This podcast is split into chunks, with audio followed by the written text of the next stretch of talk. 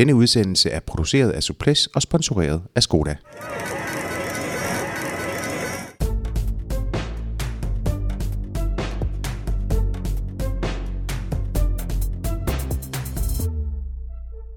Tour de France nærmer sig hastigt sin afslutning, men der er lige et par nøgleetapper tilbage, inden den traditionsrige rundtur i Paris venter søndag eftermiddag og ja, såmænd også aften. Souplesse-holdet er derfor hoppet i studiet, eller rettere, vi har rykket studiet ud af de vante rammer og er flyttet ind hos Jesper Worre, der i dag er vært for os. Tusind tak for det, Jesper. Det er en fornøjelse, I lige rykket ind her på et lidt travlt løskontor. Ja, nemlig. Ja. Vi har to udsendelser på programmet. Vi laver en turanalyse, som er denne her, og herefter så følger en optakt til Post Nord Danmark Rundt, der jo begynder i den kommende uge, men vi ser frem til begge udsendelser, og tak for endnu en gang for, at du byder os indenfor, Jesper. Som altid så er de her udsendelser jo sponsoreret af Skoda, der er vores faste partner, og som gør det muligt for os at lave podcasts om det bedste fra cykelsportens verden. Det takker vi for, og vi håber, I gør det samme derude. Som den opmærksomme lytter vil vide, så har Skoda udløjet et sæt cykeltøj til den lytter, der kunne forudse, hvem der var i gult i mandags. Og svaret var som bekendt Geraint Thomas, og I kan høre, hvem vinderen var sidst i udsendelsen. Mit navn er Jacob Staehelin, og jeg er som altid flankeret af Lars B. Jørgensen, og emnet er som sagt turen.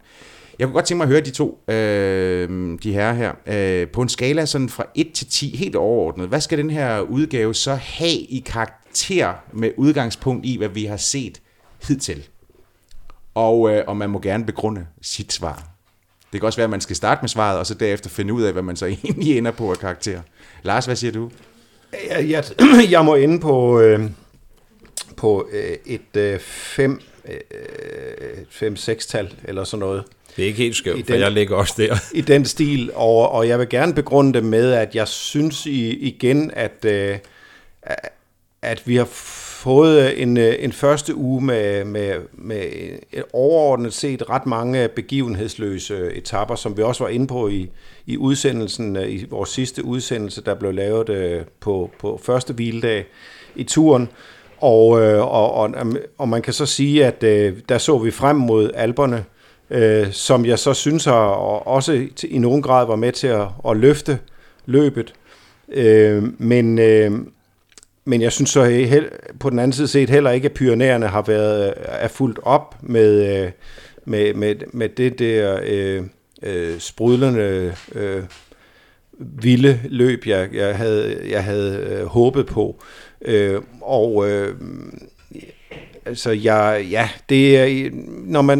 synes, at det har været en forholdsvis monoton og stillestående affære igen i år, må jeg sige. Selvfølgelig er der altid nogle udvendige dramaer med styrt og så videre. Vi har da også, det hører der også med til historien, fået en fabelagtig dansk etapesejr til Magnus Kort. På en af de, hvad skal man sige, etapper, hvor der blev kørt to løb i løbet, og som også er spændende nok, men jeg synes stadigvæk Tour de France er en hel masse forventninger, der meget sjældent bliver indfriet, og det er også med til at gøre, at bedømmelsen af løbet så måske i virkeligheden også bliver lidt mere ubarmhjertig. Jesper, du siger, at du ligger også sådan på en 5-6 stykker. Hvad begrunder du den middelmodige karakter med? Jamen, vi kan jo egentlig tage fat ved det helt store problem i cykelsporten på især Tour de France-niveau, for det var knap så slemt i Italien rundt. Det er jo Sky-holdets styrke. Det er simpelthen et forstærkt hold i forhold til de øvrige hold. Og de har domineret alle bjergetapper, og derfor bliver bjergetapperne lidt en antiklimaks hver gang. Også den korte, vi havde i forgårs. Eller var det i går? Det var måske så set som i går, ja. Det var i går.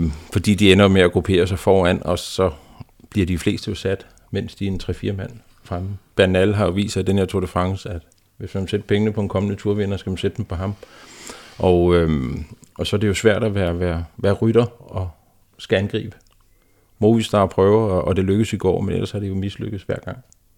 Og det er egentlig det, der sætter loftet på underholdningen. Ja, det vil jeg give Jesper. Det synes jeg faktisk rammer hovedet på sømmen rigtig godt. Det der med, at vi har jo faktisk fået et skrækscenario med, at Team Sky bemægtiger sig løbet meget tidligt. De får en rytter i gult. Og da først det sker med Geraint Thomas, jamen så slipper de aldrig grebet igen. Og vi så det jo på 17. etape til Saint-Lary-Soulan, at der lukker de løbet fuldstændig ned og sørger for at der afgør de efter min mening løbet definitivt, med mindre der kommer sorte katte.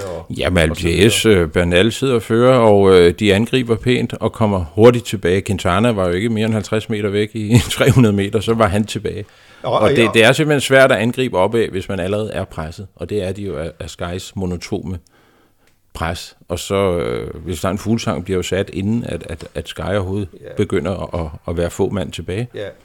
Ja, altså på en etape som 17. etape i går, når vi går ind i den absolute slutfase, og der sidder 4 ud af 9 mand af virkelig stærke skyryttere, så kan man jo ikke forlange, at de skal isolere dit og isolere dat og prøve at bryde hul i panseret, og hvad man ellers bruger af den slags klichéer. It's not gonna happen. Altså, nej, vi vil få en historisk tur, hvis Froome og Thomas angreb hinanden. Ja. Ordentligt og overrasket hinanden, og det har der jo været historier på. Jeg så en fantastisk dokumentar, der ligger på DRDK med LeMond og Ino 85-86. Slaying the Badger. Ja, og den skal man bare se, for det var jo 5 minutter den ene dag, 5 minutter den anden dag. Det er jo den historie, der ligger til grund for hele den her dualisme i kaptajn-løjtnant-spørgsmålet og forræderi og mytteri og loyalitet og alt det der. Og det har der også, den spekulation har jo også været en del af spændingsmomentet i det her års tur. Ja, vi har man har prøvet at køre det op, men de bider ikke på. Froome er jo som et lam i dag, og håber Thomas vinder. Altså han holder form og vinder Tour de France. Ja, og hvis vi havde nogen tvivl om det, så blev det jo sat endegyldigt på plads på Saint-Lary-Soulan, fordi at Froome der ikke kunne følge med, og Thomas igen viste, at han vinder den her tur, fordi han har simpelthen ikke lavet. For det første er han i virkeligheden nok, han er faktisk nok feltets stærkeste mand, men han har heller ikke sat en fod forkert. Altså, han blev ikke fanget i sidevind eller af styrt i den første uge. Det kom han fuldstændig uskat igennem, og han har egentlig bare stille og roligt lagt på med små jabs her og små jabs der. Og nu ligger han til at tage 2 etapesejre undervejs, så der er jo ikke, altså han har ikke begået nogen fejl, han er stærk, han kører på det stærkeste hold, altså det er en det er en tursejr, hvis han får den lige efter bogen. Fuldstændig. Men man må også sige, at altså jeg synes jo personligt, at det her den her tur har nærmest været den mest udtalte i forhold til Sky-dominansen. Altså hvis det er sådan, man ser hvor mange kilometer Geraint Thomas har ligget forrest, hvor mange kilometer han har fået som den første vind på næsen, altså så er det virkelig, virkelig få. Der er snart kørt 3.000 kilometer.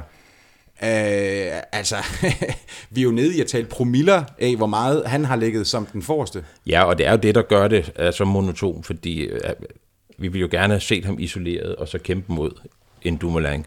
Han har jo sat sin små prik ind, når Dumoulin har angrebet, og det lykkedes, og i går at bringe Froome i krise.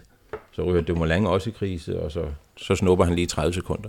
Det er lige efter bogen. Men der er heldigvis en hård bjergetape i morgen, som jo kan matche den i går, og den er også meget længere. Men det er dog en bjergetape, der ikke slutter opad, og derfor så tror jeg, at den har en spændende profil, og vi skal over Tourmalet og så videre, men jeg tvivler på, at vi kan få vi får vendt vrangen fuldstændig ud på konvolutten. Så skal de angribe på Tourmalet, og i bunden af Tourmalet er der 100 km hjem. Det er det, der er 15 km gode bjergkilometer. Ja, men det er jo sådan, altså en ting det er, at man måske havde en intention om at ville angribe inden, men det må jo være ekstremt demoraliserende for alle de andre at sidde og se, hvordan eksempelvis en Bernal kører i går. Man havde jo fornemmelsen af, at han kunne gøre, hvad han ville, Og at han, så fandt han ud af, at så skulle han måske lidt ned og trække lidt fra Froome, fordi Geraint Thomas kunne, men han kunne, man havde fornemmelsen af, at han kunne have gjort, hvad han ville den dag. Ja, og han var kørt ekstremt intelligent i går, Bernal, en 20-årig fyr at være. Godt, man er blevet 21, men han er stadig ung. Ja, han for første gang Froome hænger, men kommer tilbage, og der har været lidt angreb, så kører han lige op forbi Geraint Thomas og tager spidsen og sætter farten ned. Så kommer de næste angreb, men han er jo længe om det, Dumoulin, fordi han skal også lige finde sig selv et eller andet sted. Og han var jo også på det yderste selv, når han angreb. Ja, det er jo også et vidnesbyrd om Team Sky's styrke, at det nyere historisk stærkeste Movistar-hold simpelthen er blevet sat til vægs. Jeg ved godt, at Nairo Quintana vandt i går og avancerede i klassementet. Men ja, det gør ikke nogen sommer for Movistar i den her tur, at de tog den etape. Det må være en eklatant skuffelse for dem, at det er forløbet, som det er forløbet hidtil. Men den her Sky-dominans, lad os lige prøve, vi vender lige sådan den der duel mellem Geraint Thomas og Chris Froome om et øjeblik, men jeg kunne godt tænke mig lige at høre, altså Jesper, du siger jo selv, at det er Sky-dominansen, der tager pusten ud af hele løbet, men er der nogen måde, der har jo været, det er jo ikke første gang, der er en kritik af det her med et stærkt holds dominans, er der overhovedet noget at gøre, altså der har jo været alle mulige idéer og oppe til, men hvad ser du? Når det er sådan, man har et hold, som har et budget, som er så meget større. Som er så meget større, og som køber de bedste, for eksempel en Bernal, som måske næsten er for ung og slippe fri i turen, og det har de så valgt at gøre, fordi han kører så godt op af. Og lige rundt Bernal, han bliver 2 i Romandiet rundt og kører helt fantastisk, og så han overvinder Californien rundt, kører helt fantastisk, og nu kører han helt vanvittigt godt i turen. Det er jo en... Ja, der kan ikke siges nok positivt om Bernal, også fordi han kører så klogt. Og så tyder jeg på, at han er lidt mere underholdende i sin kørestil end en Quintana, der godt kan virke lidt mat, sådan også underholdningsmæssigt. Ja, men ser du noget, altså er der noget at gøre? Der skal loft på lønningerne. Altså amerikanerne, som jo godt kan lide sport og også lide det bedste, men de har jo deres drafting-system og prøver at udligne de store forskelle i ishockey og i basket, i hvert fald. Og en eller anden form for loft på lønningerne, så de ikke bare kan købe de bedste. Det må kunne lade sig gøre på en intelligent måde. Det er helt vildt hold med et budget på en 60-70 millioner, konkurrerer med et hold over 300 millioner. Ja. Og det bliver stift. Jeg har jo lidt svært ved den der markedsregulering, men jeg må også sige, selv i et land så liberalt som USA, når man selv i et land som det, går ind og gør det for simpelthen at holde sporten i live, så er det måske i virkeligheden en vej, man bør overveje. Problemet er bare, at i cykelsport er der så relativt få penge, at når der kommer sådan en kæmpe slat penge, som der gør fra Sky-koncernen, så er alle jo glade. Altså hvis man siger til Sky, jamen I må ikke bruge 300 millioner, I må bruge det halve, så forsvinder der så mange penge ud af systemet. Jeg kan fortælle, at Geraint Thomas, han tjener mere på Sky i den rolle, han har nu, hvor han aldrig nogensinde har kørt i top 10 i en Grand Tour. Der tjener han mere nu, end mange af de der Grand Tour contenders, vi ellers ser. Han tjener mere end Bardet, han tjener mere end Uran, han tjener sandsynligvis det samme som Valverde. Og det er da også derfor, at Geraint Thomas ikke har spor travlt med at komme væk, fordi han har det skide godt, hvor han har det, og der er simpelthen ikke særlig mange, der kan matche de der lønvilkår. Det taler også for, du også lige ved at selv at sige, at det taler for en lønsumsmax. Det kan du sige, men der er jo ikke mange ryttere, som vil gå med til det, fordi alle vil jo gerne ind og have fat i.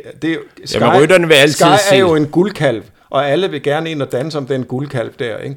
Fordi på Sky, så kan du som Jonathan Castroviejo måske få 3 millioner kroner om året for at gøre det, du gør, eller måske 2,5. Det er i hvert fald relativt mange penge for en rytter af den kaliber, ikke? Og på Sky, der betaler de bare så mange penge, som altså det er Silicon Valley gone a wall, altså. Og jeg ved ikke, det kommer ikke til at ske uden protester fra rytterside, fordi der simpelthen forsvinder penge ud af systemet jo.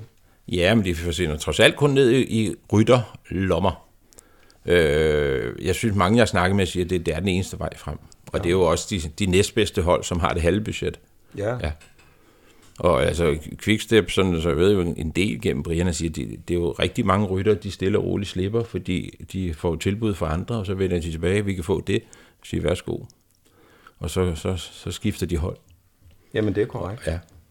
Og Quickstep har lykkes jo at få et hav af de bedste talenter, fordi de har det ryg og vinder så mange løb, som de gør. Mm.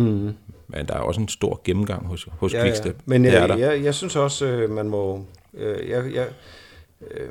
I europæisk fodbold har man jo ikke den der slags markedsreguleringer, men jeg er da sikker på, at i Tyskland vil Bundesligaen også blive mere spændende, hvis der blev lagt lidt låg på Bayern München eksempelvis. Ja. Altså ja, financial fair play, det findes godt nok, men det virker hvis det ikke. Nej, det virker ikke. Det ser ikke rigtig ud til at virke. Det er en smuk intention.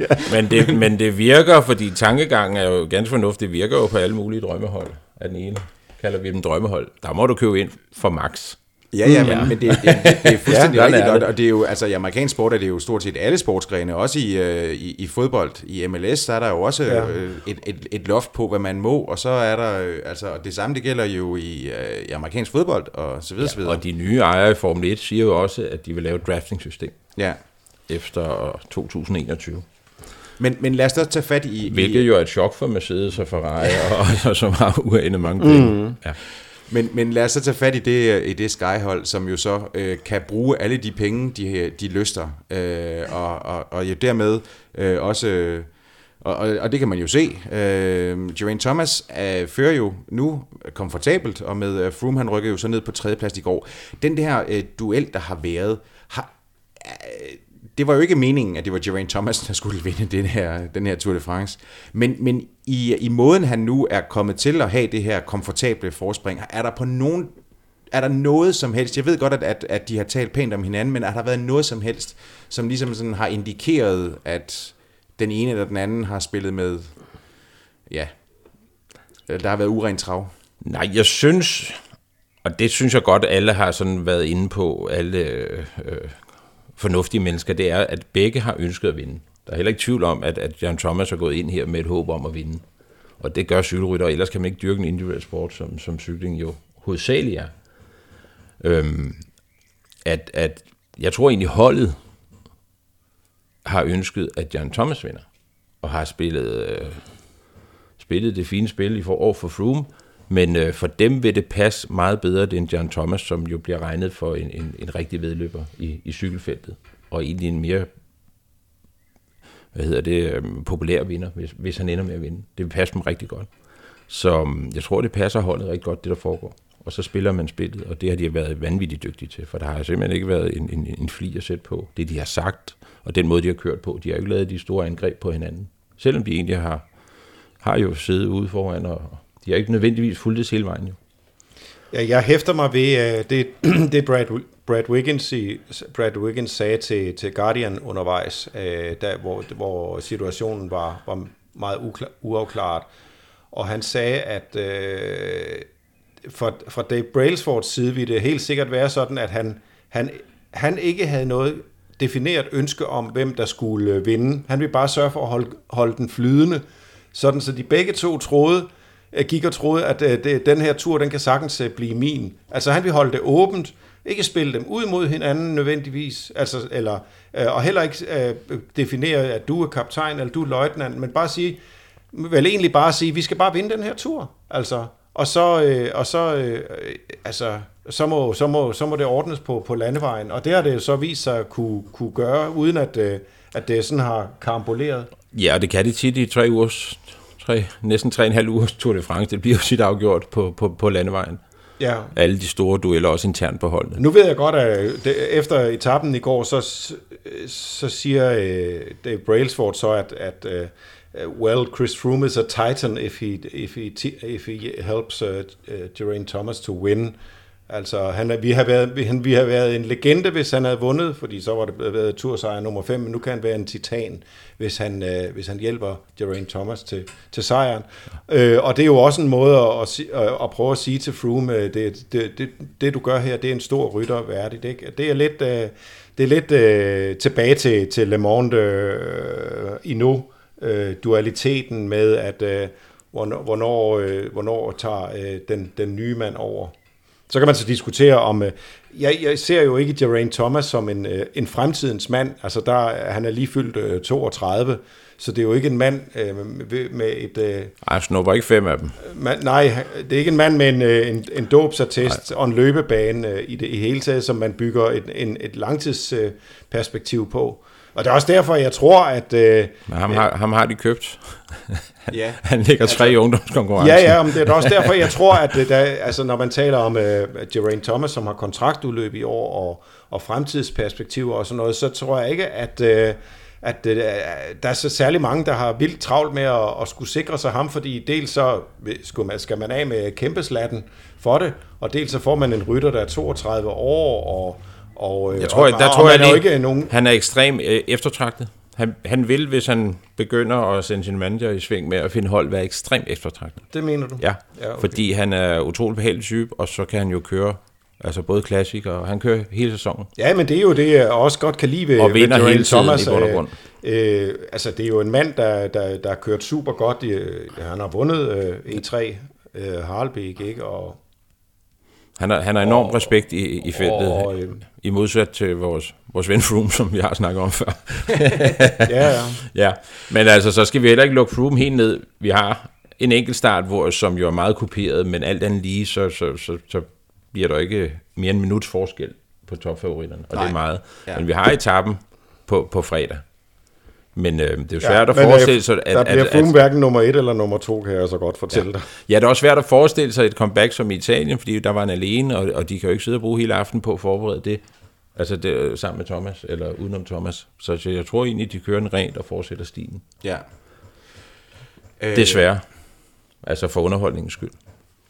Ja, fordi hvis det er sådan, man tager fat i det,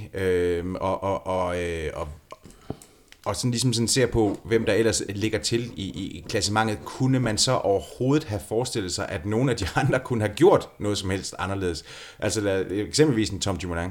Lars? Ja, jeg kan godt ærge mig over, at nu er det jo det bedste Giro Tour-dobbeltforsøg, man har set siden 98 faktisk. Det er, at Tom Dumoulin ligger toer i turen på nuværende tidspunkt, efter at være blevet toer i Giroen. Det er jo... Det er jo helt vildt på en måde. Det var en meget hård Giro. Og vi kan så vi må så måske tage ad notam og indmente, at der var den uge ekstra at restituere i, fordi det ser ud til at have gjort både Tom Dumoulin og Chris Froome godt. De har begge to ydet den bedste Giro Tour-dobbel, nogen har gjort. Altså det er ikke lykkedes for Nairo Quintana at gøre noget, der var lige så godt. Det er heller ikke lykkedes for Alberto Contador. Det er ikke lykkedes for nogen andre siden 98 af de ellers indimellem kapable navne, der har gjort forsøget. Men jeg kunne godt ønske mig, jeg forstår simpelthen ikke, hvorfor Tom Dumoulin kastede sig ud i en Giro Tour-dobbelt i år, fordi jeg synes, Tour de France lå fantastisk godt til ham. Og det var hans en fabelagtig chance for ham for at vinde Tour de France. Og den synes jeg, han lod forpasse. Vil du høre årsagen? Ja. Han vandt Italien sidste år, og han har fået en ordentlig kasse for at stille op igen som forsvarende mester. Det kan godt være, det kan ændre de mest fornuftige sportsprogrammer. Der er blevet langt mange kasser ud i Italien, fordi Chris Froome han fik en ordentlig kasse for overhovedet at stille op, og så videre. Jeg synes også, at der er ære i, at man kan stille op for at forsvare titlen, men jeg synes også bare, set ud fra et hold og et sponsorsynspunkt, så er Tour de France altså bare, hvad enten Giroen ved det eller ej, 50 gange større globalt set. Og Tom Dumoulin, han har kunnet sætte flueben ved Giro d'Italia. Det kan han stadigvæk ikke ved Tour de France. Men jeg tror, at de giver et vink med en vognstang om at få en enkelt start mere. Og han så satser på den og ikke kører Giroen. Der foregår ting bag kulisserne, også før start og efter start. Fordi han mangler simpelthen jo en 50 enkeltstartskilometer. Men han har jo stadigvæk ydet en fantastisk... Han har kørt stærkere opad, end han faktisk vi har set, han gør før.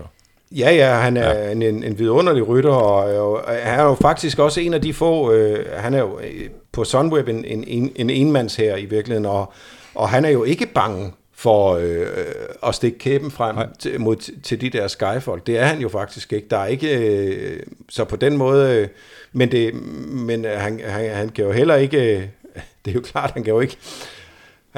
Han har jo kun 2 ben og 30 med trods alt. Men jeg synes, han har spillet en stor rolle i løbet med de muligheder, han har haft. Vi kommer ikke udenom at lige at vende Movistar, fordi vi sad jo lige præcis inden, at turen begyndte at tænke, hold da op, sikke et festfyrværkeri, vi kan forvente med Movistar, som kommer i den opstilling der. Jesper, nogen bud på, hvorfor det er endt med, at de skal glæde sig over Nairo Quintanas etapesejr og ikke så meget mere?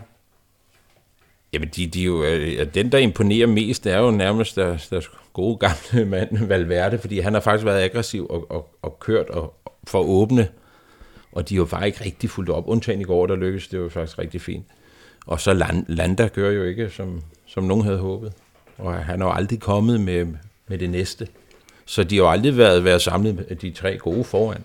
Der er intet, der lykkes. Det lykkedes jo brostenetappen til Roubaix. Og det fes også lidt ud, men på et tidspunkt var der jo en 17-18 rytter, der sad de 6 mand. Men, og de har ikke den kørestil, Sky har.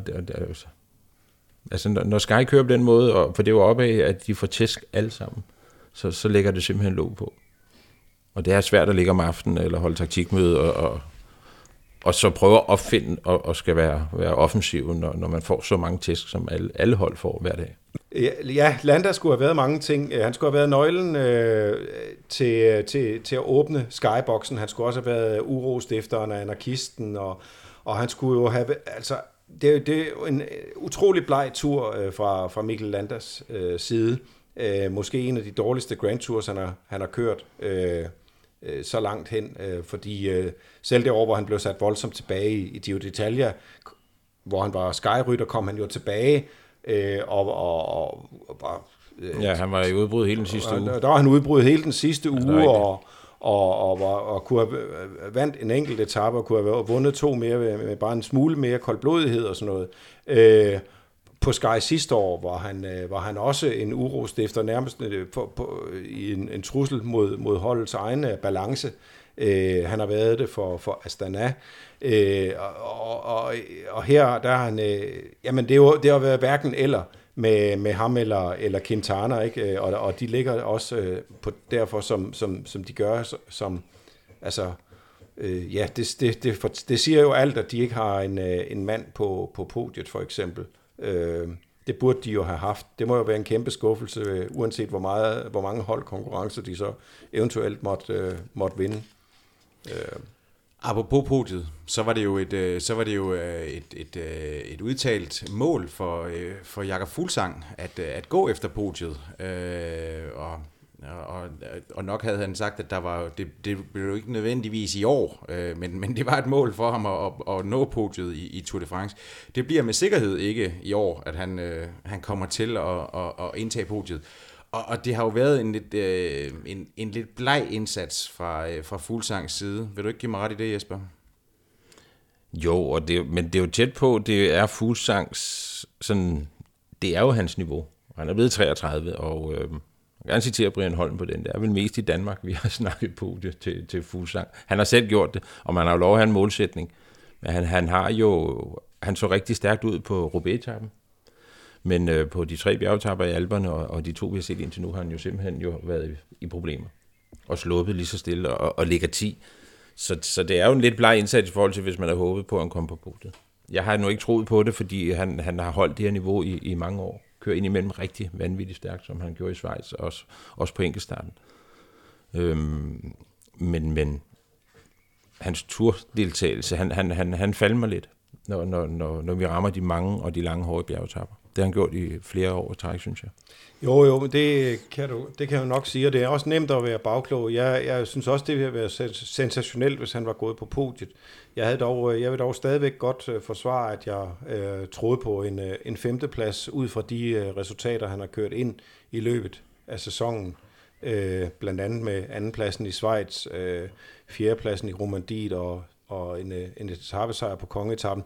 Jeg vil så også sige, at når man ser på hans Tour de France sidste år, indtil han udgik i hvert fald, så var der jo, bortset fra en mindre nedtur på La Planche de Belfi, så var der en Champéry-etappe, hvor han faktisk kommer med til at og en rigtig hård Champéry-etappe, det er den, hvor Richie Port styrter og river Dan Martin med ned, men hvor han altså kommer med over i aldeles fin stil og kører finale med favoritterne. Det er den etape, hvor Rigoberto Urán han så ender med at vinde på en single-speed-cykel. Den synes jeg også, der har vi jo, det har Fuglsang jo ikke været i nærheden af i år at køre finale på en turetappe. Så der synes jeg, at nu fik vi aldrig svaret på, hvor langt han kunne være holdt ind i Tour de France 2017. Men jeg havde da bestemt håbet på mere. Men jeg vil så også sige, det har nok været et realitetstjek, det her, at det er nok der Fuglsang. Hans Grand Tour-historie, selvom den også handler om løjtnantforpligtelser og alt sådan noget, er jo, den giver jo ikke så meget grobund for at tro, at han skulle være top 5, og der bliver der noget at arbejde med for Bjarne Riis, der har brugt en del af Tour de France på at tale sig selv ind i rollen som manden, der skal give Fuglsang det sidste.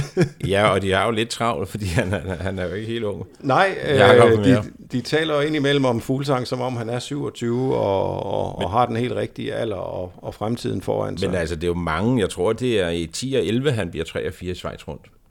Altså, det er mange år, han har kørt rigtig stærkt, og han snyder os alle jo, fordi når han kører stærkt, ser det vanvittigt flot ud. Han sidder så flot på cyklen, når han rykker, har de her gode ben og står op. Det ser jo lejende let ud. Men altså, det han gør her i bjergene i år, han ender vel nok som 10'er, fordi jeg tror, han kører en pæn enkeltstart i overmorgen, må det blive på lørdag. Men der har jo ikke været noget, altså han har ikke siddet med de bedste på noget tidspunkt. Mm. Og så falder mig det lidt, når man... Og det er jo hele Danmark, der har siddet håb på podiet. Jeg har hørt rigtig mange, der har spurgt, om det var realistisk. Ja, ja, og ja. Det er ærgerligt, at også for det, jeg er sikker på, at det er altså den mand, der er også allermest det, der Jacob Fuglsang selv. Han er jo både realist, han er også meget sympatisk. Ja, han tager det roligt. Han har jo taget det rigtig pænt. Og han har taget det super pænt og også virkelig stillet op til interviews dag ud og dag ind. Og det kræver også sin mand at gøre det, synes jeg, i nederlagets stund. Jeg hæftede mig ved i Romandiet, hvor han vinder kongeetappen. Der bliver han jo rent faktisk sat hen over toppen og har en 15-20 sekunder og kommer op og nærmest kører kontra på det.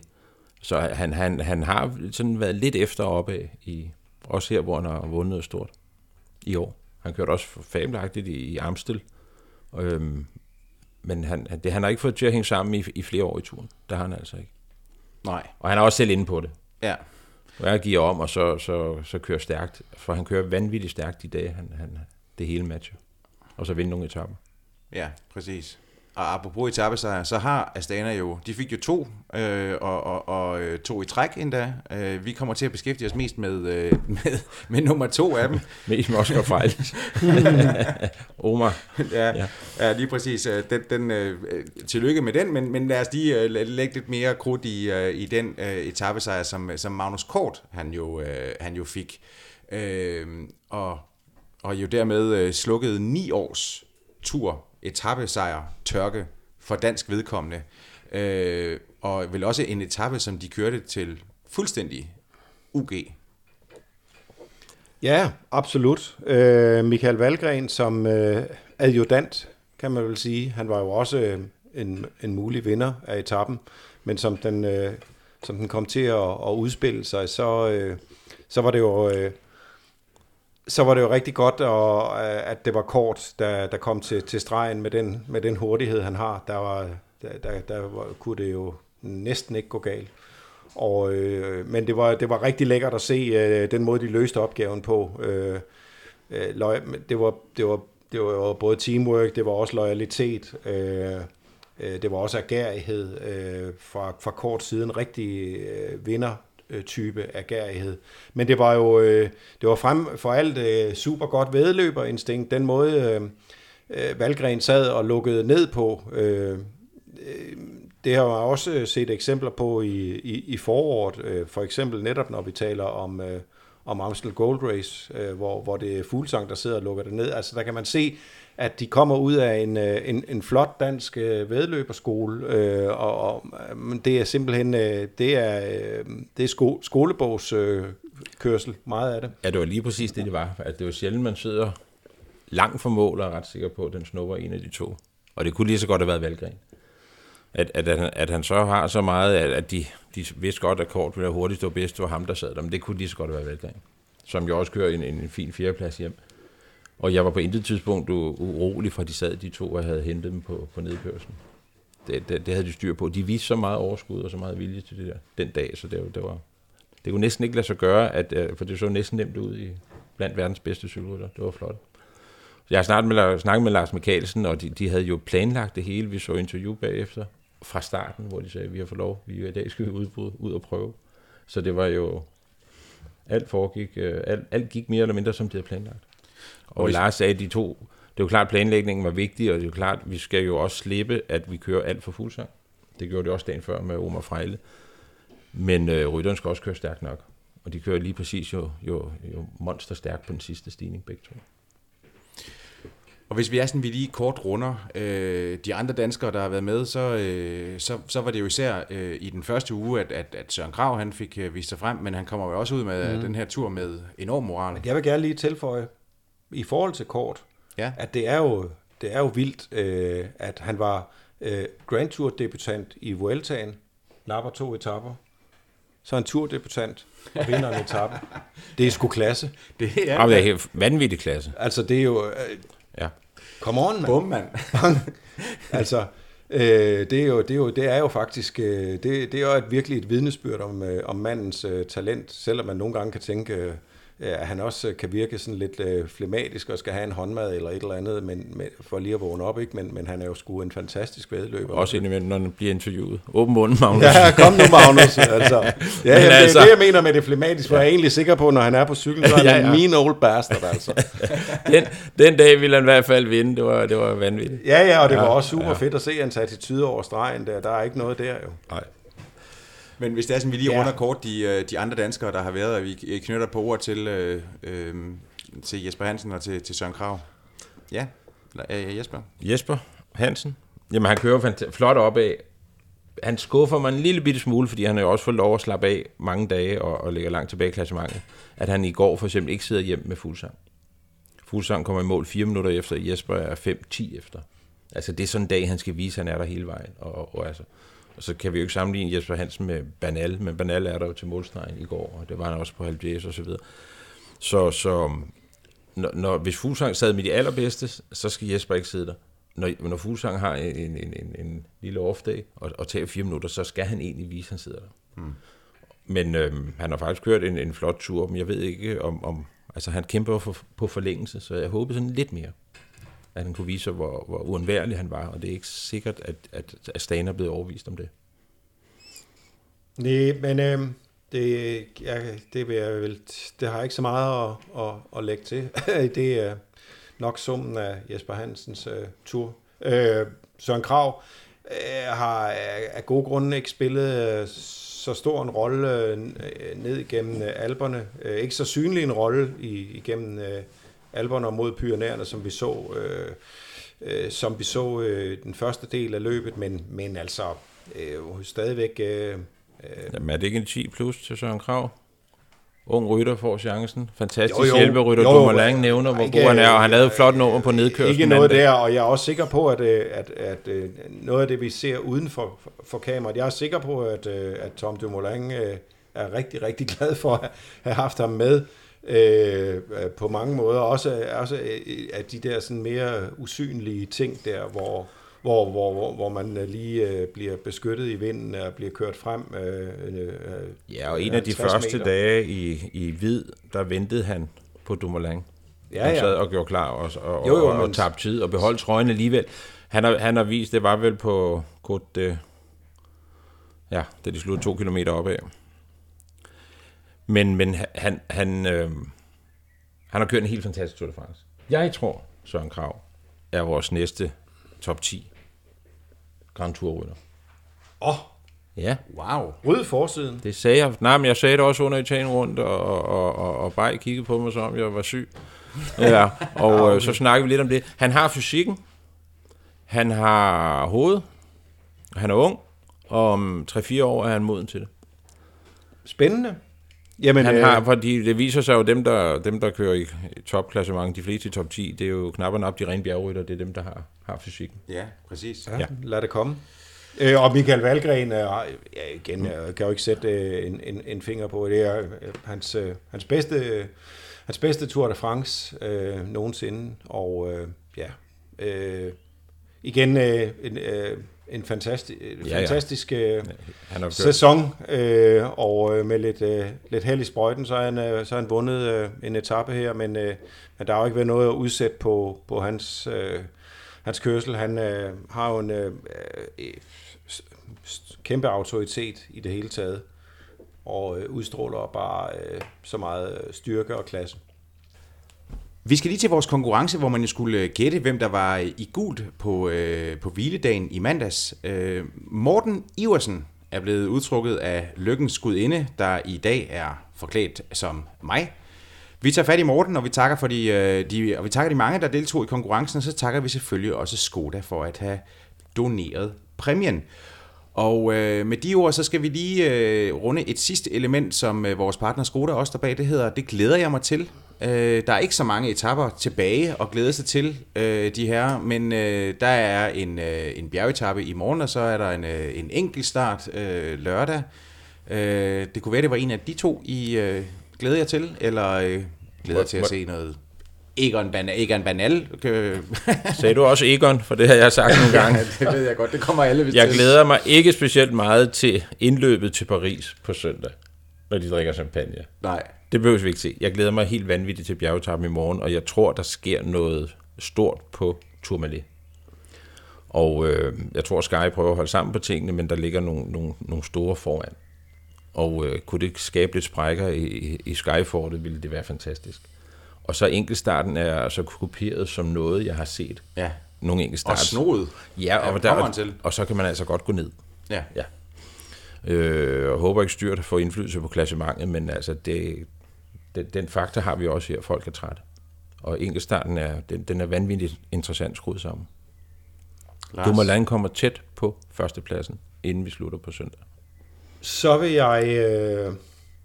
jeg her på falderæbet sige, at jeg glæder mig til at se, hvordan Primoz Roglic trods alt slutter den her tur af. Ham har vi ikke talt særlig meget om i udsendelsen her, men han ligger rent faktisk til at kunne gå forbi Chris Froome på den sidste podieplads.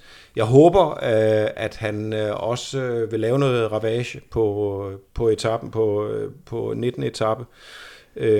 Og over Tourmalet. Jeg tror ikke, han kommer så tidligt i spil.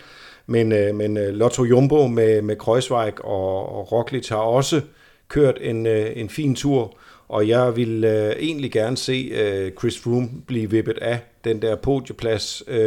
Ikke fordi jeg sådan set ikke under ham den, men jeg vil egentlig også, jeg synes sgu, det vil pynte at for turen, at der ikke står 2 skyryttere på det podie i Paris. Og det er jeg meget enig i. Og det, altså det gælder om at isolere Geraint Thomas på Tourmalet i morgen. Og så, men det bliver svært. Og så skal vi huske, at han i Romandiet rundt kørte en enkeltstart, som var umodentlig ringe. Fordi han kørte ikke så dårligt op til enkeltstart, men han kørte jo en enkeltstart, hvor kameraet fulgte ham 10 km, og det blev ringere og ringere. Mm. Og han tabte jo 2 minutter til Roglic på en lille kort bjergenkeltstart. Så han kan gå i sort. Ja, du er virkelig god til at tale spændingen op. Ja, det bliver vi også nødt til en lidt kedelig Tour de France. Som en nærmest rettighedshaver. Nej. Godt. Jesper, du skal tak for, at du... Tak for at holde spændingen ved live. Ja, og tak for at byde os indenfor. Så det var sådan, at vi kunne få lavet denne turstatus med ikke så voldsomt mange kilometer til Paris. Mit navn er Jacob Staehelin, og sammen med Lars B. Jørgensen, så vil jeg gerne sige tak for denne gang. Vi sender en stor tak til vores partner Skoda, som gør de her udsendelser mulige. Den største tak, den går som altid til dig, der har lyttet med. På genhør. Denne udsendelse var produceret af Souplesse og sponsoreret af Skoda.